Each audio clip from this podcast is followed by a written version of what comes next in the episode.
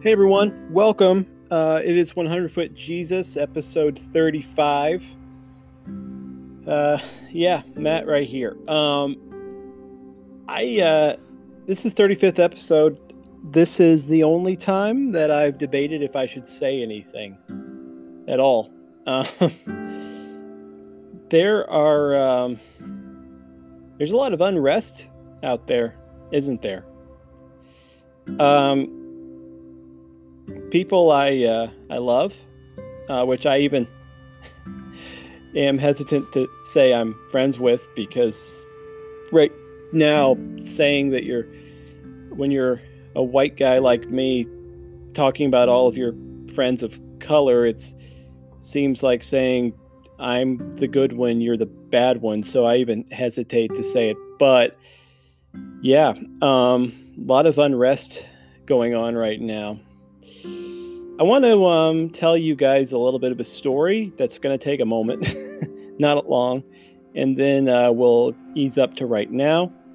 And I'm just going to kind of, yeah, okay. Um, when I was a kid, my uh, my brother and I, we had a really good buddy of ours. Um, his name was Nathan, and uh, he he lived in our neighborhood. Um, Nathan was uh, he was a black kid, and he was the only black friend that my brother and I had at the moment that I can recall. There may have been others, uh, but he was the only guy, girl, whatever.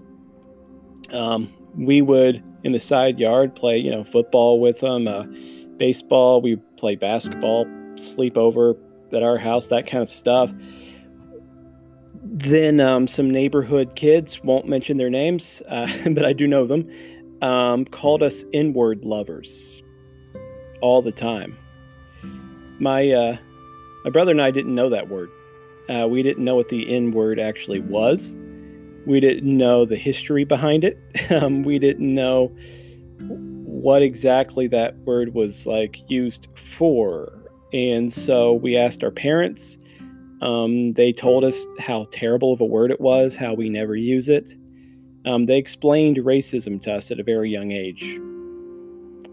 We didn't know that what we were doing was socially wrong. We, we just thought, just like I have different hair color than a lot of you, we thought, well, he just, I mean, he just has different skin than me. I don't know why this matters that much. Um, uh, growing up, it was like that.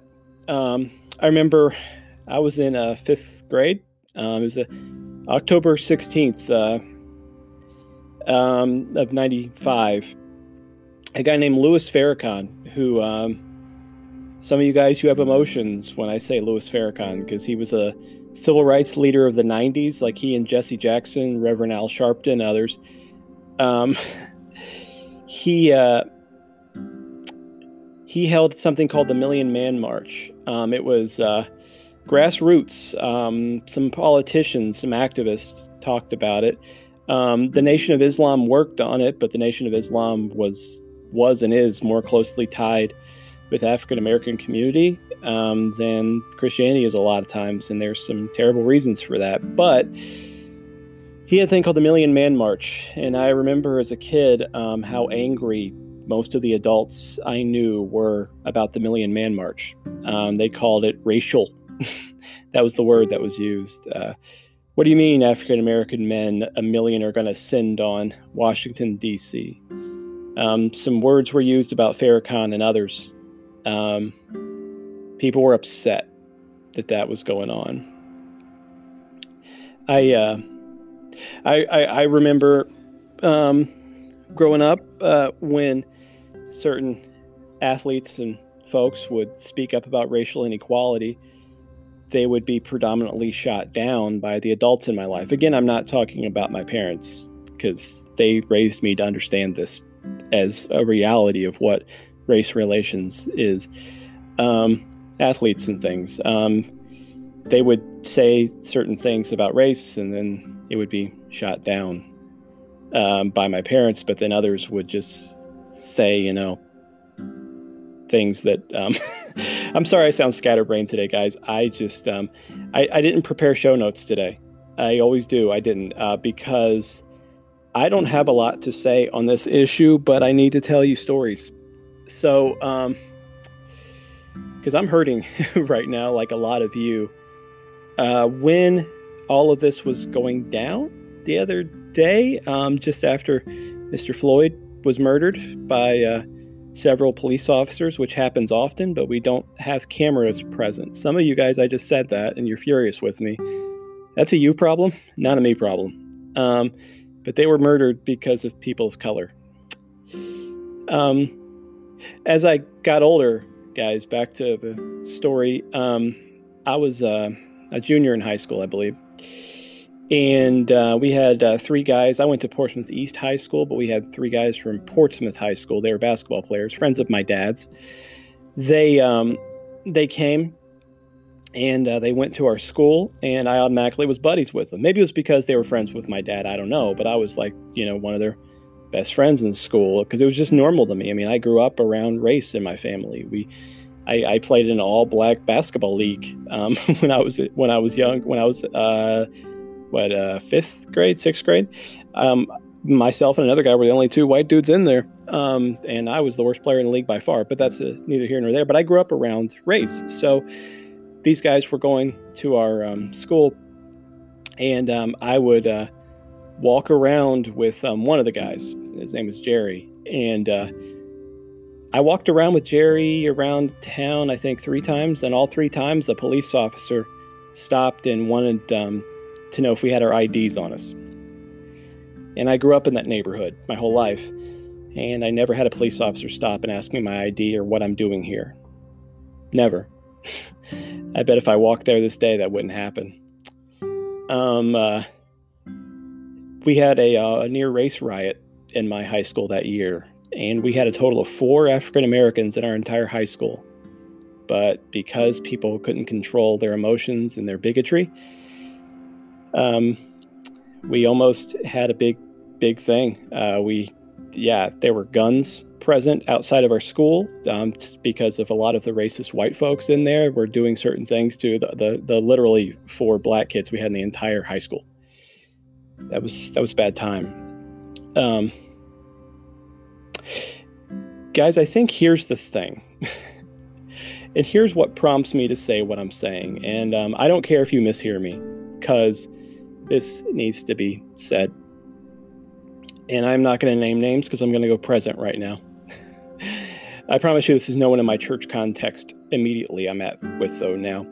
Um, I, uh, we're in COVID 19 right now. And um, I had a youth ministry uh, sermon that I did Wednesday night. And um, on the broadcast, because it's just right before everything happened when we filmed it, I didn't mention race relations for our youth ministry. Um, I didn't mention it.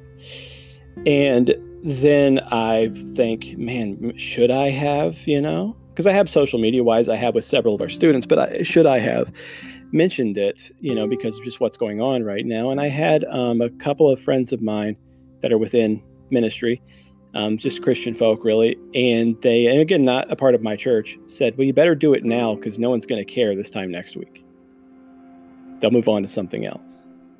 And I think that's kind of the problem, isn't it? See, here's the problem with how we relate to race in the United States. Uh, we, as the white people, and this is going to sound terrible to some of you guys, but that's okay. Um, we, as the white people, we get this arrogance about us that we own this place and we we've given you enough. So why are you so upset? Um, the Million Man March couldn't have been more peaceful, and people acted as though it was a a terrorist march because it was them saying no. Um, when athletes like LeBron James or even take it back to Bill Russell speak out about race relations and things like that, uh, we get upset and we say, yeah, you can talk about race relations, but leave it out of sports. Don't talk about that now.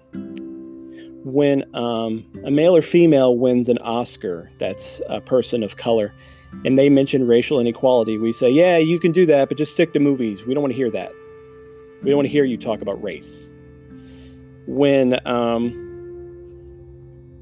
when Colin Kaepernick kneels for the national anthem, which is basically the only way he could have gotten our attention, um, you guys have harsh feelings.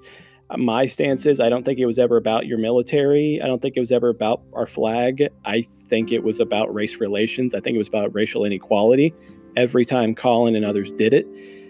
But if you disagree with me, that's awesome because, like, that's fine. I totally understand where you're coming from, and you could be right. I don't know. But we're like, yeah, you can protest, but don't protest like that. um, when we say things like Black Lives Matter, and I can be really honest with you guys, um, I've mentioned Black Lives Matter a few times very recently and in the last few years. And each time I get the token answer, all caps typed, by the way, all lives matter. Or I'll get, uh, don't support Black Lives Matter because if you support Black Lives Matter, then you're this is there's this organization. This organization is a terrorist organization. And like, listen, okay. also, the Children of God is a is a Christian cult that that sexually abuse lots of people. If I call you a child of God, I'm not talking about them. And if I say Black Lives Matter, I'm not a part of that organization. But you can't tell me that it's wrong to say Black Lives Matter in the climate we're in. You you can't even pre- you can't even pretend to act like that doesn't make sense. People say, yeah, but but all lives matter. Um, yeah, they do, they do absolutely. People say, well, I I, I had a, a, a Christian uh, sister of mine yesterday on her Facebook, and guys, I probably got to quit Facebook. um, say Jesus gave the biggest trump card. By the way, Trump all in uh, caps. Uh, point taken, young lady. Um, Jesus, Jesus gave the biggest trump card to say all lives matter when he died for all on the cross. We, we make racism a salvation issue now when we do that. Guys, um, how we live, all lives don't matter. If you speak out against inequality, you you automatically get shot down. Say, well, don't say it like that. You can say it, but don't say it like that. Um, I I have people I know and I love that I'm pretty sure are kind of excited that there has been looting and rioting, so they can say, well, these protests aren't aren't really protests. It's just everybody wanting to steal, and, and people are excited about that because that way it's like, well, you can protest, but don't protest like that. What what are we supposed to do, guys? Um, I uh, I sat um.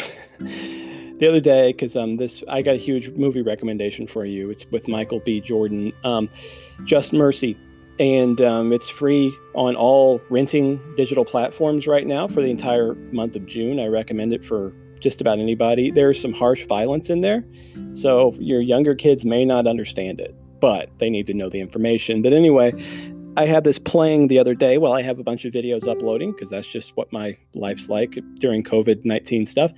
And um, then I do the thing that we do. Um, as the movie's on, I just start scrolling on my you know Facebook timeline. And I see a thing about, hey, there's going to be a protest near me. I was like, cool, you know, whatever. And then I looked, and in the same community that I am raising my kids in, the same community that um, I my wife, who's the most amazing woman you'll ever meet, lives in. I have people of my race saying some of the most hatred, bigoted things you could ever imagine. And I'm watching this film about racial inequality that takes place a few decades ago. Um, and um, as I'm watching it and I'm reading these terrible racist comments, guys, I'm just being real with you. I was sobbing and I just, I threw my phone and I am crying so hard because I'm thinking, how can you hate someone that much? Like what what happened to us? How can we feel the way we feel? Guys, I and I know some of you will make this so political because the other day I, I had my my my um and some of you guys will hate me saying this and good hate it. I I, I participate in Blackout Tuesday so I had um, my social media had a black screen. I was called leftist over and over again. Guys I'm not a left leaning Democrat at all. But I was told that I'm from the left because I'm speaking out against racial inequality brothers and sisters on the Republican Party, do you see who's representing you? I'm not talking about the president. In fact, I'm not going to mention the president. You can think of him how you want to. I don't know the man, okay? But what I'm saying is, You're called a leftist if you're for social justice now. So, what does that make us on the right? Think about how we're being perceived. Now, I, I, I, say all this as just a rant, and this probably is going to be everyone's least favorite episode. And, and again, that's okay. But to say, what are we going to do different?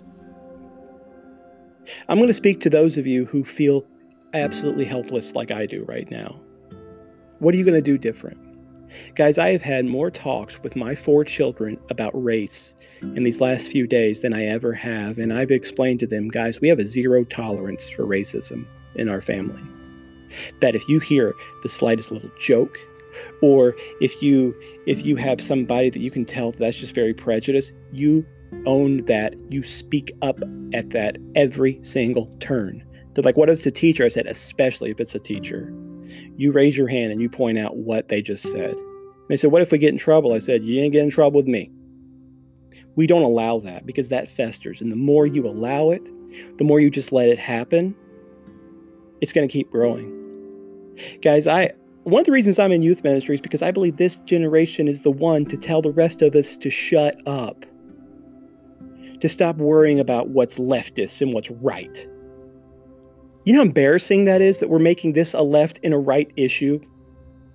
Do you know how humiliating it is for the church that every time you open your Twitter, your Instagram, your Facebook, that it's always constantly arguing over, well, that's what the media is saying. Guys, who gives a crap what the media is saying? Why are you so obsessed with the media saying? You're, you're like a 14 year old girl worrying about what the cool lunch table is saying. In that, take the words the left and the right out of your vocabulary because you're not helping. You're dividing as much as you can and you need to stop. I know this is a, a I know what 100 foot Jesus is, guys. I know why all of you listen. You listen to be uplifted and encouraged. And I, I love that. You, you want to hear thoughts on what the Bible says about things. I mean, I've, I've been talking about false teachers lately. And by the way, I'm embarrassed. I'm embarrassed that I'm sitting here talking about a bunch of famous pastors that I don't know in light of everything going on right now like who cares? Just use the spirit's judgment. If you if you if you want to believe these guys go ahead but use a bible in your hand. That's fine.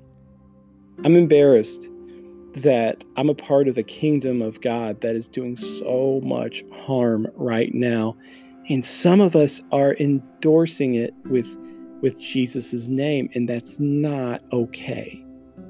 That's not okay we joke all the time, man. 2020 is the worst. We like, man, those SpaceX astronauts had the right idea. They got out of here. And I get it. I do. This COVID 19 thing, it's not just that it's taken over 100,000 of us from us. It's not that communities are have all these different people that are suffering and dying from it, but it's that a lot of us just can't stop trying to be right about it and it's dividing us further and further. Guys if i if, if, i posted this episode for all of the people listening to this if i posted this episode and the cover photo was me wearing a mask do you realize how triggered so many of you would be?